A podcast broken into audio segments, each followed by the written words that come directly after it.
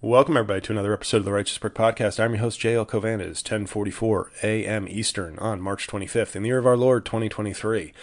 Guys, yesterday was a big day for me. Nobody sent me any flowers or congratulations or cards. I have not received my flowers, either metaphorically or literally, but yesterday was the 3-year anniversary of the Easter Trump video. A video that gave me 6 months of fame and 3 years of mental torture. So thank you. I wish nobody commemorated that. It's not a big deal anymore. Okay, but 324 is my 9/11. Okay, I hope that doesn't offend any of you. It's probably, you know what, and second thought, that's probably a little too strong.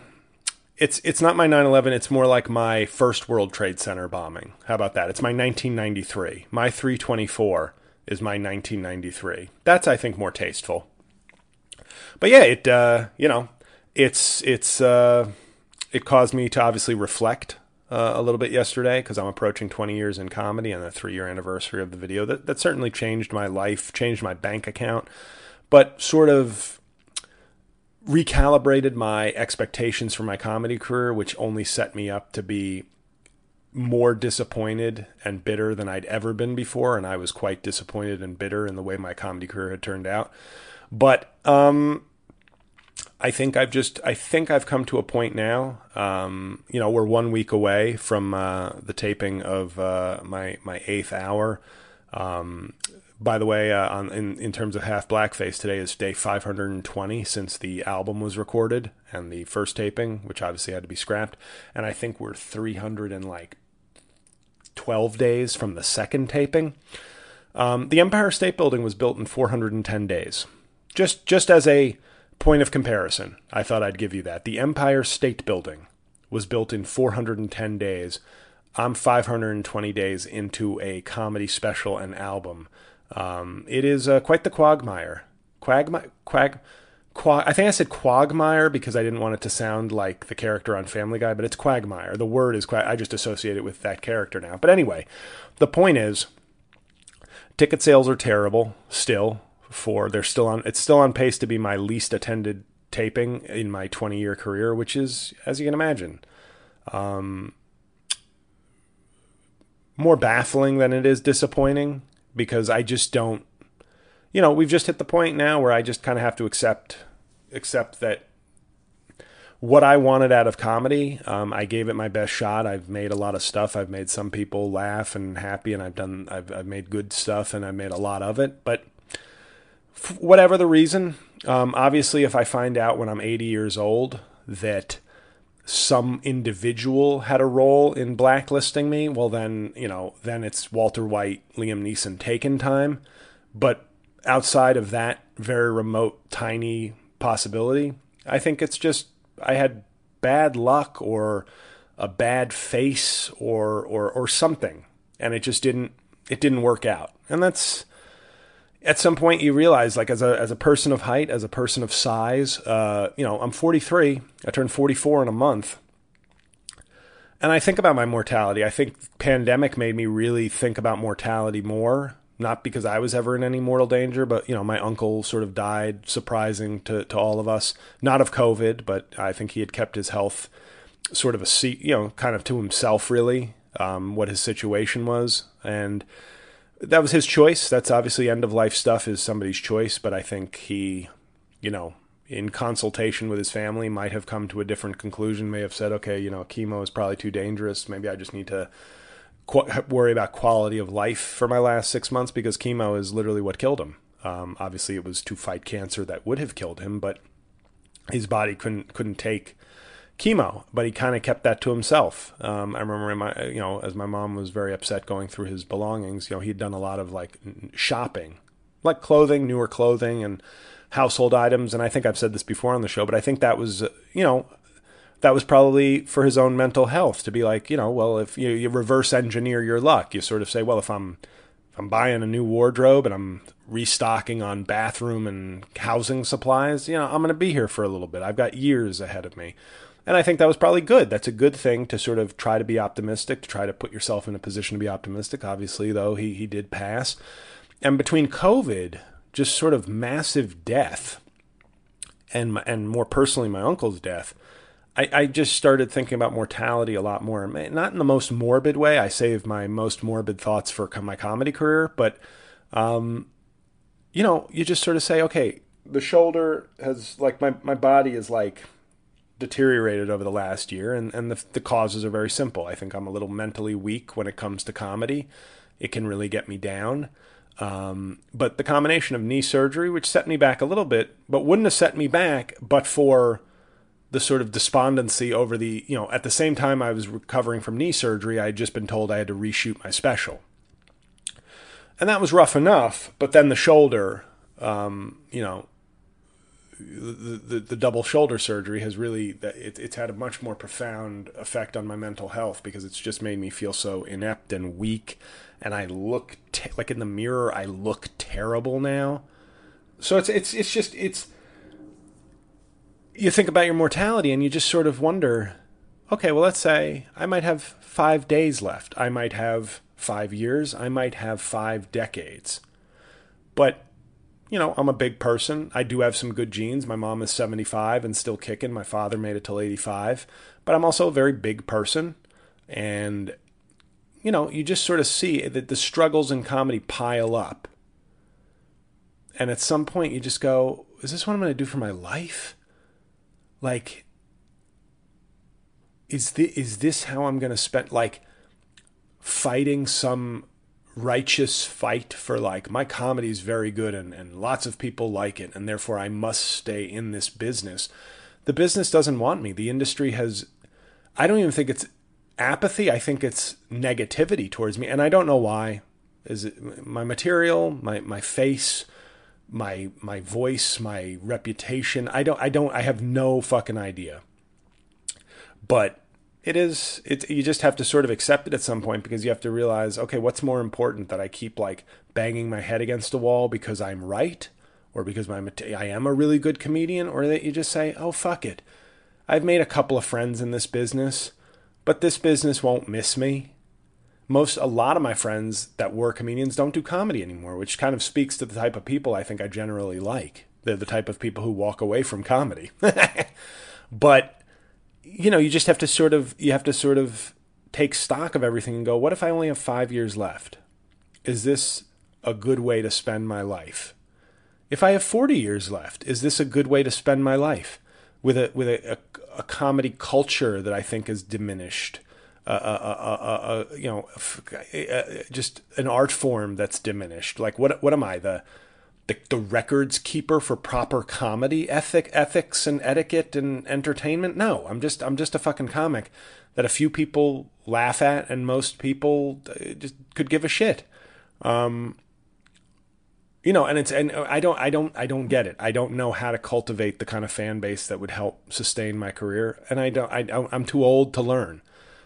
Because if I have to master TikTok, I'd rather go to a fucking movie with the Righteous Girlfriend. I'd rather take a trip to Vegas or to a Utah Jazz game or to California, or maybe go abroad for something. It was my college basketball career was very similar in that I really didn't enjoy playing college basketball, and I didn't even make many friends from it. I have a few friends, like I put that in, like, social media terms. That I like and that I'll have some exchanges with, and that's great. But then I have, like, honestly, and this is no slight on anybody that I played with, but, like, I basically have one friend from my class who I communicate with on and off, and two friends who are class of 99, one who I communicate with more regularly than that. But other than that, basically basketball gave me nothing except 4 years of frustration. And I couldn't study abroad. I worked very hard at basketball, and I was, like, sort of, you know, like, I just figured if I worked hard enough, but I never elevated more than, like, a rotation bench player as an upperclassman. And I was, you know, like comedy, I was proud of my effort and my skills, but at the end of the day, and basketball was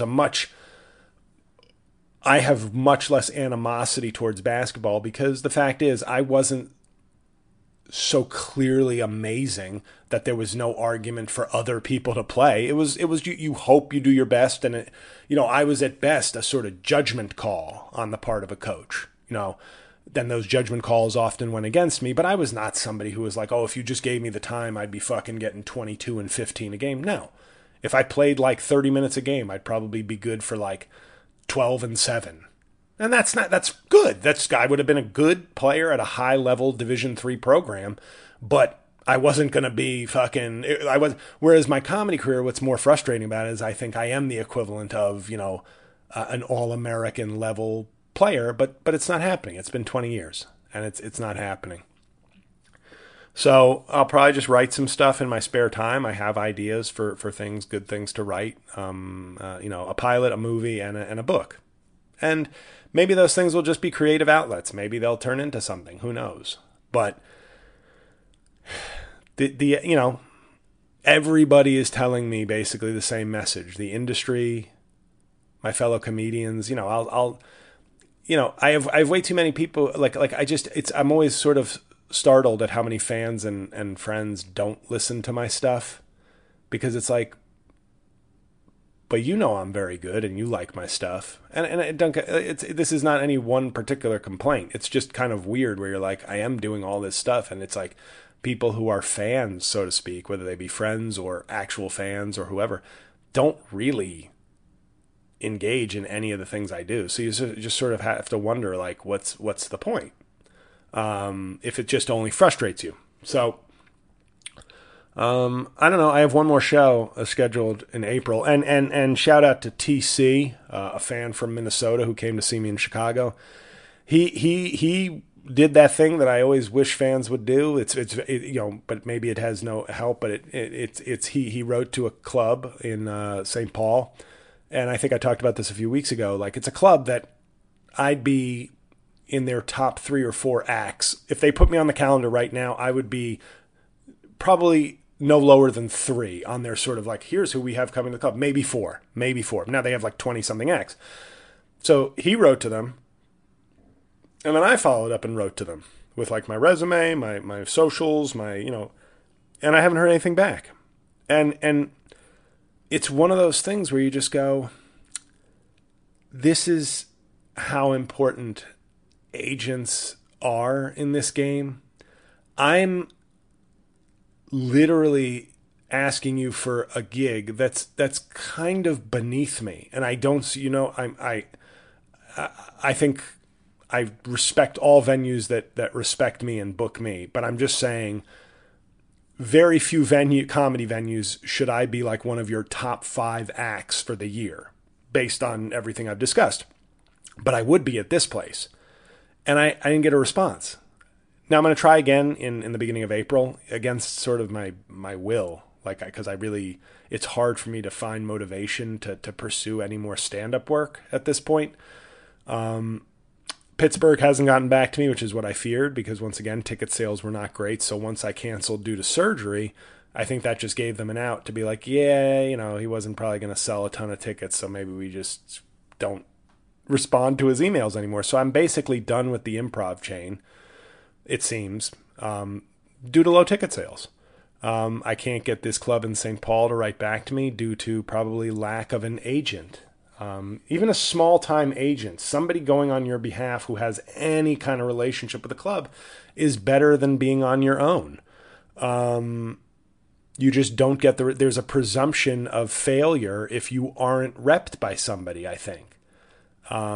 So we've just hit this real crossroads that we've kind of been staring at for a while, but it's just, if your fans don't buy tickets, if the agent management side of the industry is not just ignoring you, but actually rejecting you, and clubs, it's sort of, all you can do is either just be frustrated or just accept the truth. So I think I'm sort of at an acceptance point. Could this turn around if Half Blackface does some business? Of course. But what do we really think? Do we really think Half Blackface? I think I already said it. I go through these brain fogs, but Empire State Building, 410 days to get built. Half Blackface, 520 days and counting, still not released anywhere. I'm in Red Bank, New Jersey on April 29th. And I am at the Triad Theater on April 1st. So just get your tickets. Hope to see you there. It's going to be a good hour. And then the day I'm looking forward to more than anything is April 2nd. Because I was tempted to go to the Jazz Nets game in Brooklyn and get some seats right behind the Jazz bench and just yell, Williams College hoops at Coach Will Hardy. But I don't know. It's, part of me just wants to relax, like really relax. Like, in other words, if that's my first day off mentally from comedy, I don't know if I want, I might just want to go to fucking Cheesecake Factory and go for a walk and start that diet April 3rd and just start getting in a better place. Because comedy just doesn't, I wish I could enjoy comedy, but I don't have that gene in me. I don't have the, if I'm not getting what I deserve or what I think I've earned and deserve on merit, on skills, on whatever, it's just hard for me to be like, well, I'll just do it for a hobby. I can't go back to that. It's just very difficult because I'd always be reminded of what feels like failure. So it's very tough to just go, yeah, I'll just go back and what, to have people go, hey, you were blah blah blah, or hey, well, you were killing it. You were right, yeah, I was when during the pandemic when nobody could do anything, and maybe that was it. You know, and I could accept that, but then it's, you know, you think of every other pandemic star that blew up and got representation and got all these other things, and I'm not just talking about Sarah Cooper. I'm talking about a bunch of, like, several people, and none of that for me. And so be it. But the more I stay in it, as you can imagine, just given my personality, I'm not going to become a new person overnight. But given my personality, I can't help but gravitate towards this is fucked up. What the fuck?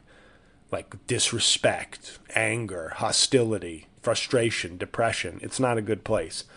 So now that you've all stopped listening, yes, check out, I have a Patreon. I know everybody loves my Ron Reagan impression. Well, he's reviewing The Godfather and God is Not Great in April on the Patreon as part of the book club. It'll be a special guest host by Ron Reagan Jr. The Patreon is another interesting thing because the Patreon, like Making Podcasts Great Again, is really something I'm simply continuing until the special comes out. And I can use that platform to hopefully directly reach people who give a shit. But I just don't know. I don't know when Half Blackface is coming out. I can't. Ugh. I wish it wasn't still bothering me because it really feels like a joke at this point. But my God, I mean, my fucking God, they took my greatest fucking thing. My best last hope at fucking breaking out or changing a little bit of the trajectory of my career, and they fucking murdered it. They fucking, over the course of 520 fucking days, they murdered it. And I can't, it's like, I still can't comprehend what the fuck happened with that. And, you know, the fact that I will have to split the money for that ad infinitum in perpetuity is just such a, it's like a monthly spit in my face. I think I've said before, in a different culture, you fuck up somebody's biggest work, you fucking take a sword, you impale yourself on your fucking sword. If you do that, you don't take 50% of the money for life. But there I go again, being difficult, right? Excuse me. So I wouldn't want to come to my special taping either. But anybody who's ever been to see me perform live knows that this isn't what you get when you see me live. But let's talk about some more fun stuff, shall we, now that I've gotten that off of my phlegm-clogged chest. Excuse me. So last week I was in Washington, D.C., and that show went wonderfully. I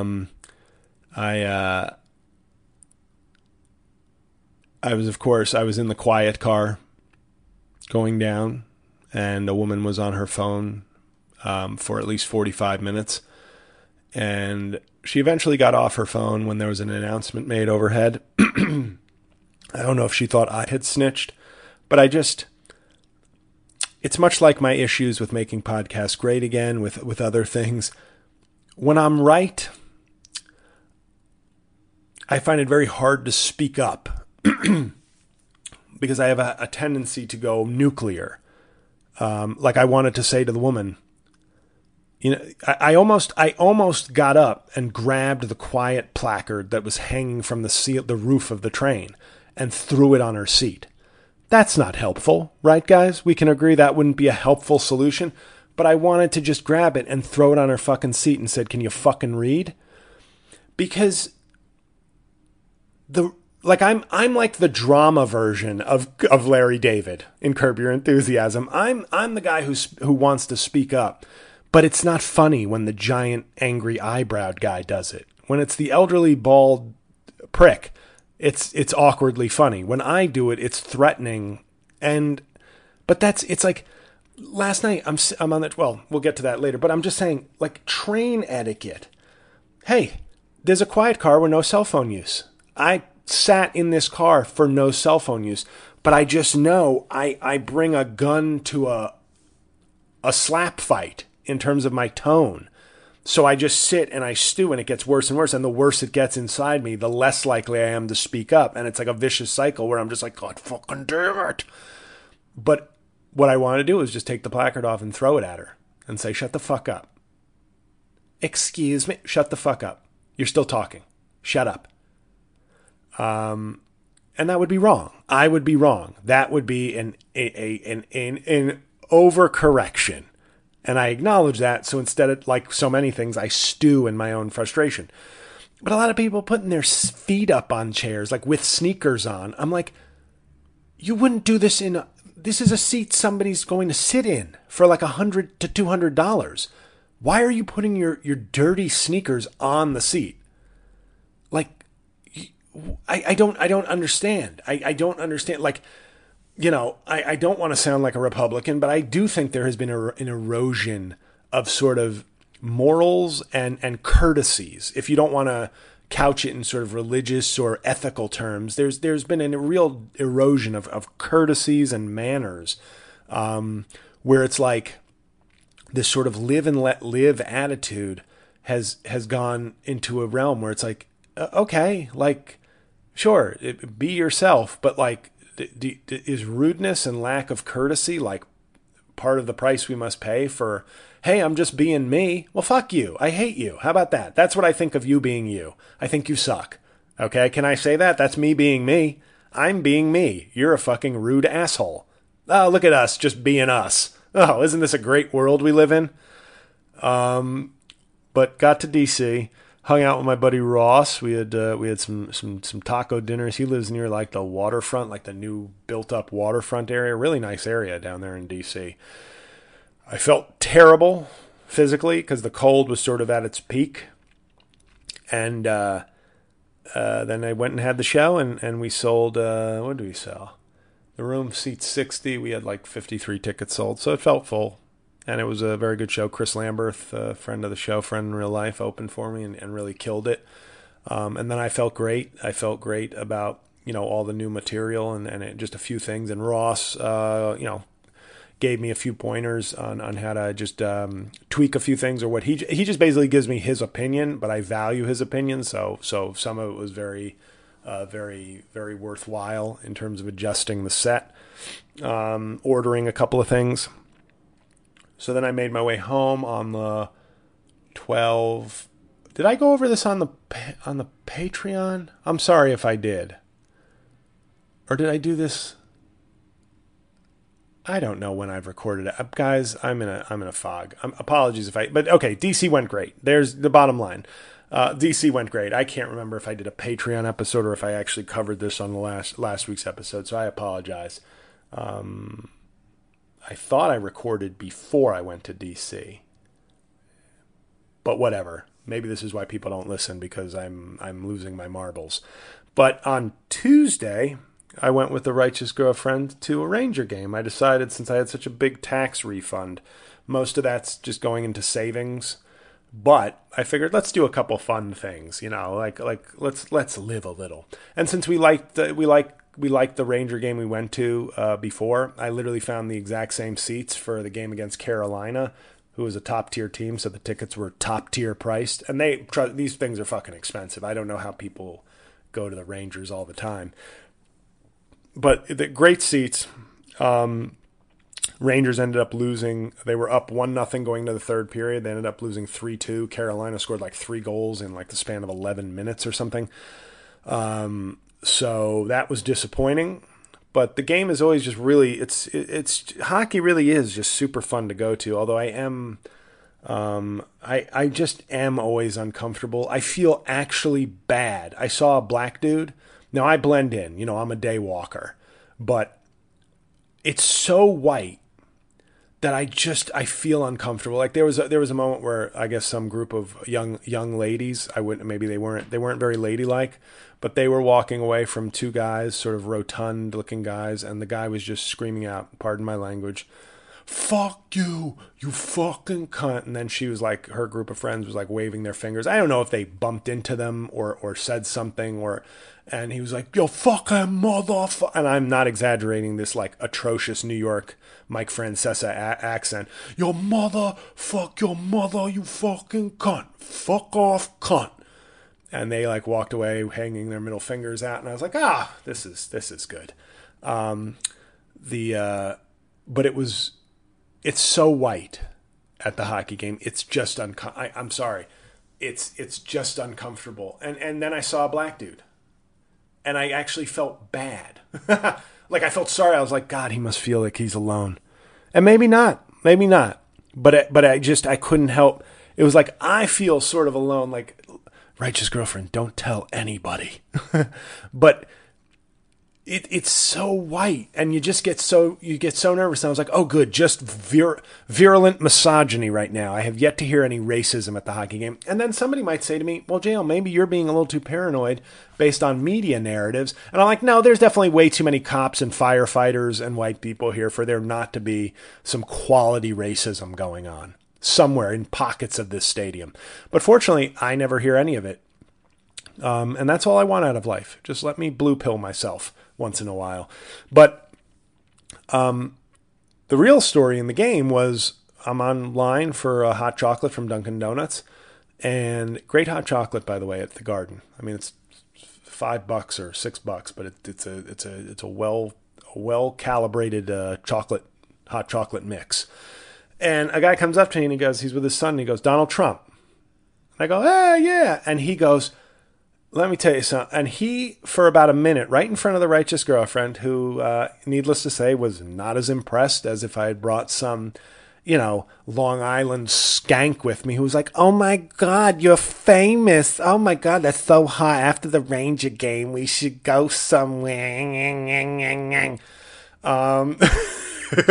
But this guy for like a minute was just like, dude, first of all, you should be on SNL. And I was like, oh, thanks. He goes, and you did a cameo. I don't know if you remember. It was my friend's 50th birthday. Now, I've probably done 150 50th birthday messages. But he's like, it was my friend's 50th birthday. He's brother or friend.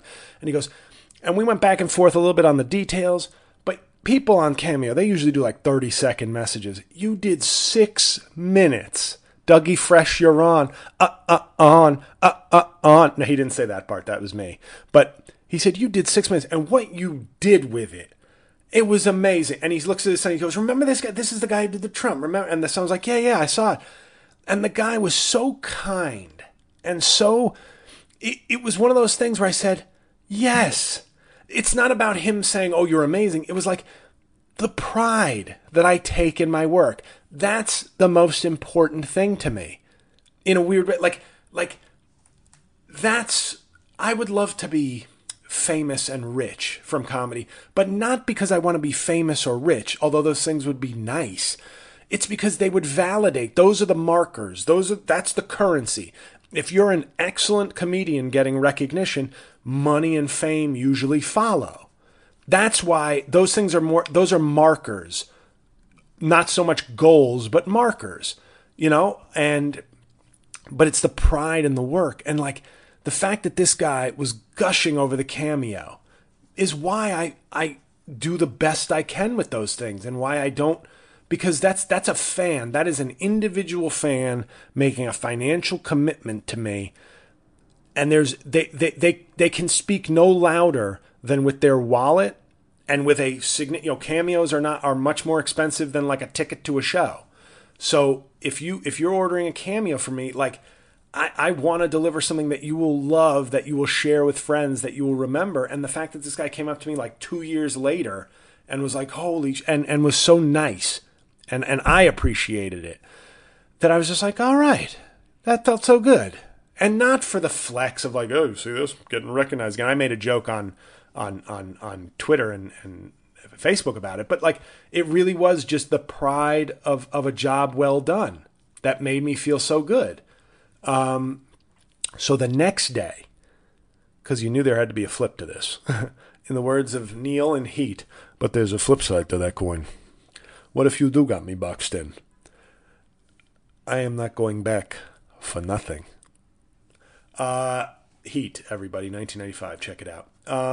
But the next day, because of the Triad Theater's weirdness, I had to send an email to the people who've attended my shows at the Triad, reminding them of my new special taping, because the Triad, for some reason, wouldn't send out one under their email. So I had everybody's email that had kind of clicked the sign up for newsletters or had failed to unclick from the newsletters. So I sent an email to all those people, and it was like, I literally say up top, this is the one and only email you will receive from me, but the Triad was unable to send out a message to you, so I'm doing it from my personal email. And it was just about the show and a couple of jokes, and I was like, so thank you.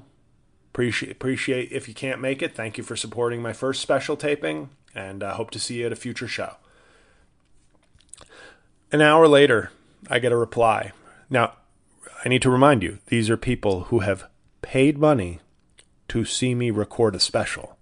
This is not an email that I stole based on Twitter followers or YouTube subscribers. These are people who have already paid money to see me perform live. Unsubscribe. That was it. Unsubscribe. That's all they wrote back. Even though the email said, this is the one and only email you will get from me, right up top.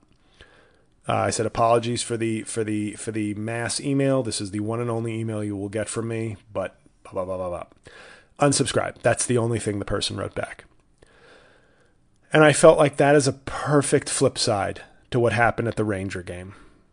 But once again, what bothered me about it, this wasn't a stranger. I mean, it's a stranger. I don't know who the fuck this person is, but it wasn't a stranger. Like, I actually was wondering, like, oh, is this a friend? Is this a friend who came to the show? But it was not. I did not recognize the person's name. But this is like a fan. This isn't somebody whose email I stole from some listserv or something. This is presumably somebody who knows my work and then came to see a live taping of a special. And their reply to me was unsubscribe. That's my problem, and that's my confusion, is that I can't get more of a sort of fan, if you will, than somebody who buys a ticket to see me live. And if that's the, once again, if that's the response I get from a fan, a blatantly kind of rude, insulting response when you consider what the text of the email said.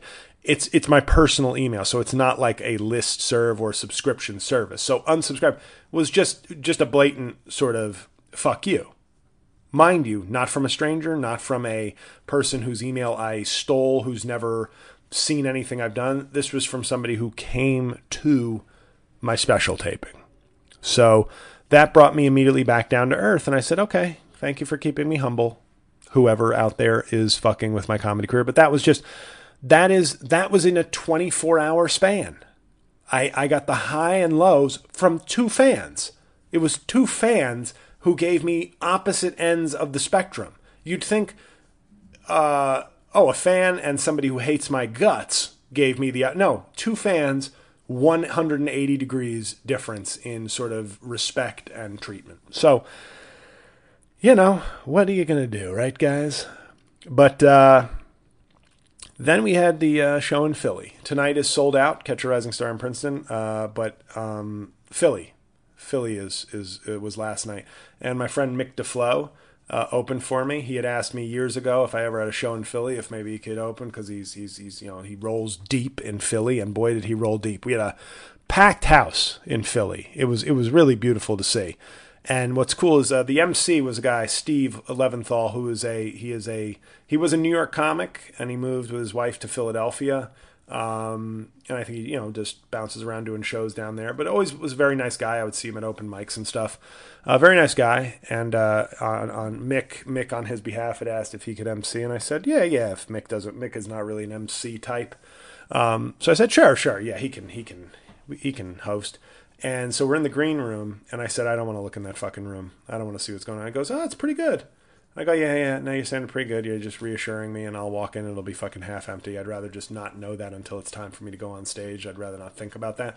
So he said, okay. He said, but then I walked in halfway through Mick's set to get set up my camera and stuff, and it was packed. And Steve, it was kind of a nice moment, to be honest. Steve gave me a look. And I was like, ooh, you kept it a secret from me, so I'd be pleasantly surprised. How nice. And that was probably the peak of my feelings that night. Because after I got on stage, Mick rolled with about 40 people, I think. I was joking that it was Mick's 50th high school reunion. But the crowd was probably 15, let's say 20% JL fans. 30% Mick DeFlo, friends, family, and fans. And then just City Winery people who were out for a show randomly, or had, just people who were intrigued, or maybe some people who weren't fans of mine but then read my bio and were like, oh, okay. Or just members of City Winery who rolled in. But for the next 50 minutes, I had a set that was as difficult a set as I've had in the last year or two. It was a slog. And part of it was like, you have a third of the crowd thrilled at Mick, like emotionally he was their headliner. So some of them were checked out. And then, as I found out later, Mick is not a right-wing guy.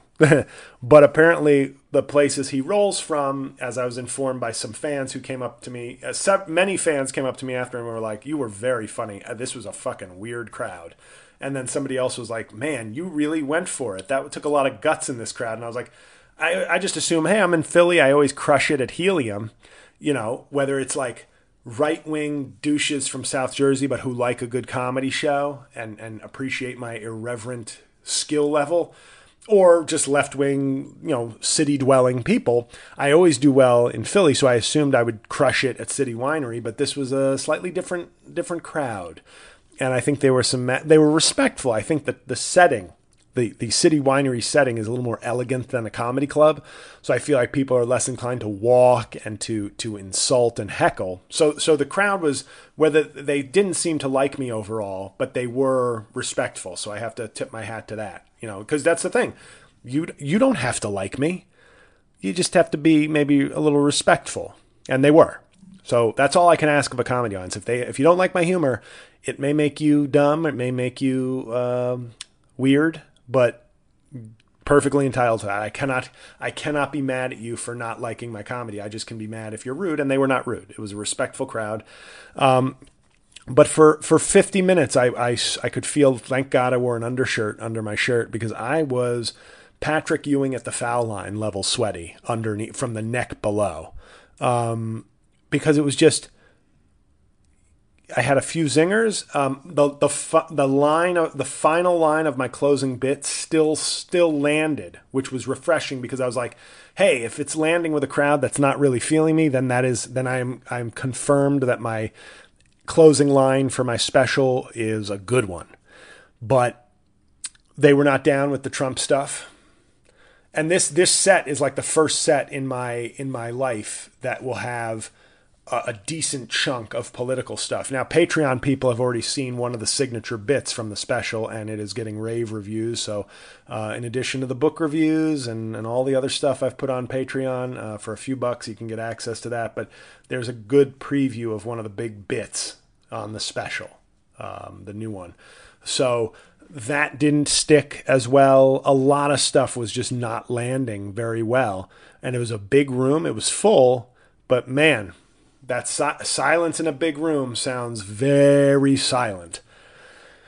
So that was the high point of the night, was a half bombing in front of Philadelphia. The worst part was when I left for the gig. So I got out of the shower 3:45. At 3:51, my train was 4:41. I got a cheap train ticket. I was going to get to, you know, Philly around 5:30 and then just eat a nice meal and relax in the green room going over my set. Well, Lyft says 9 minutes. You'll be picked up in 9 minutes. And I was like, and it's school is getting out, so traffic is kind of busy in my town. I go, 9 minutes. Well, all right, that's my fucking choice. Still only like a 20-minute. It's only a 20-minute ride to the train station, even with a little bit of traffic. 25 minutes max. So I go, okay, this will get me there in time. Like, that's fine. And then I see as I'm walking out the door, I go, oh, a new guy. I forget his name, but new guys, we found you a closer ride. He'll be there in 4 minutes. And I was like, hell yeah. Yes, JL Jinx, go fuck yourself.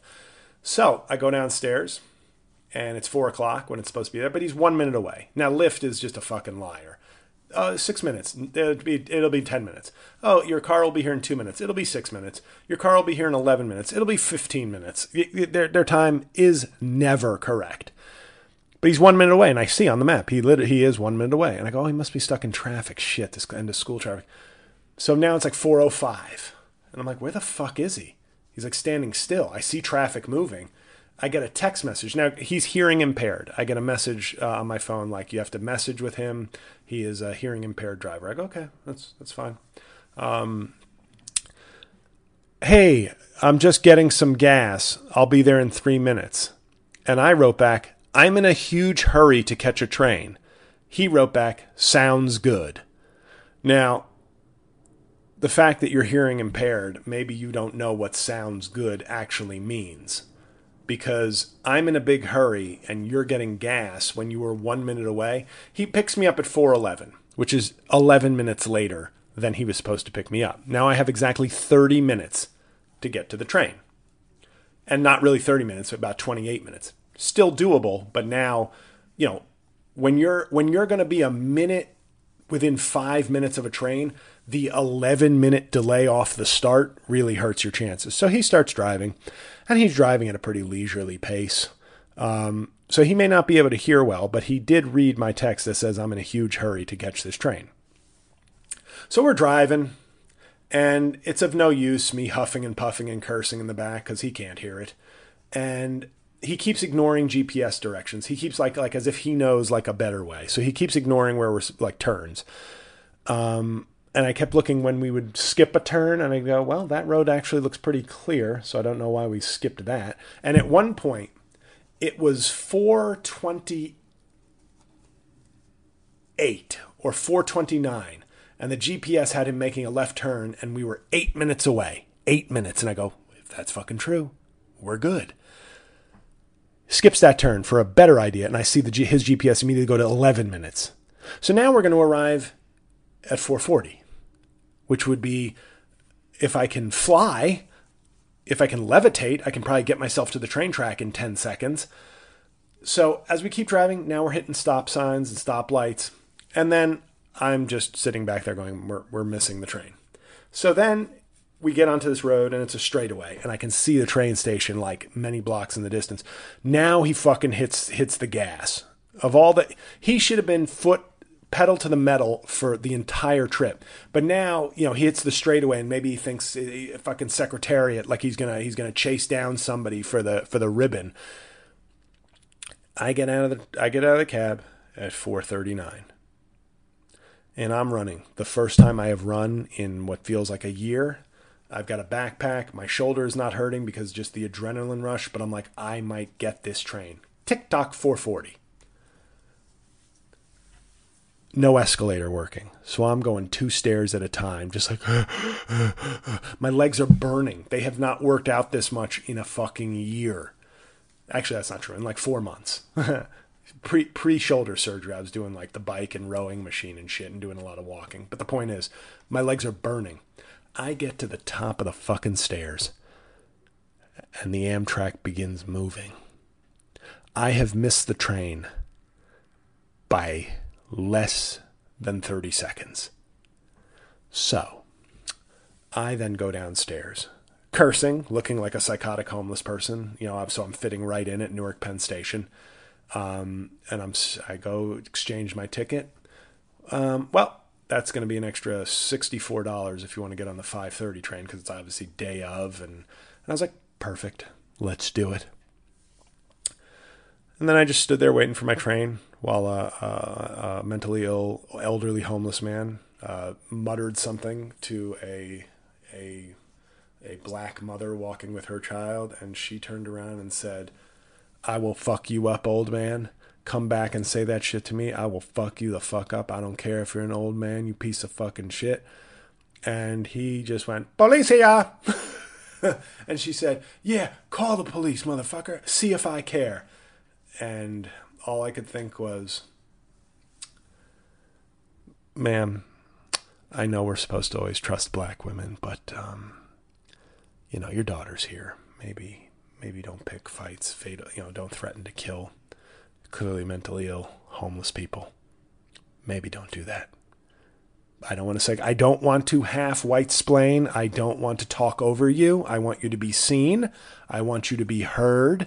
But maybe when you're threatening murder and saying, "I don't give a fuck if you call the police," that maybe your daughter doesn't need to hear that. Maybe she doesn't need to see you in quite that way. Just a thought. But, I didn't say that. I just thought it, but, made my way to Philly. I just told you about the show. And then I changed my train to an earlier train home because I thought I was going to get the 12:10 train. And in a weird bit of irony, I literally get off. I'm not kidding you. I get off the train and start walking to City Winery. It's like 1.3 miles. So it was a good walk. Fortunately, the weather agreed. It was like 50 degrees and no precipitation. As I'm walking to City Winery, it's like 6:45. I get a warning on my phone that my train, the 12:10 train, which leaves like Roanoke, Virginia at 7:00 or some shit, is already late. They're like, there was a signal problem, so it's delayed in leaving. And I go, so let me get this straight. I couldn't get a 30-second delay on the train coming to Philadelphia, but 5 hours in advance, you're already telling me my midnight train is fucked. And I go, that's perfect. So I traded for another $62. I upgraded, changed my train to the 10:34 train coming home. Shut up, phone. Who is this? Oh, it's the Righteous Mom. What the hell? Let her leave a message. I'm podcasting, Mom. Leave me alone, Mom. I'm doing my podcast. Stop bothering me. I'm 43 years old. I can do what I want. But the point is, I almost verged into Dave Chappelle territory. I made my way to Philadelphia, and I saw trans people, and I said, "Get out of my face, transformer." Just kidding, guys. I changed it to the 10:34, because what I thought was I did that during the show. Because I thought there were fans, but I thought I'd have friends show up, and none showed up. So I didn't really feel the need to like hang. I thought I was going to be like hanging out, maybe having a drink, you know, not wanting to be rude to my people, but my people weren't really there.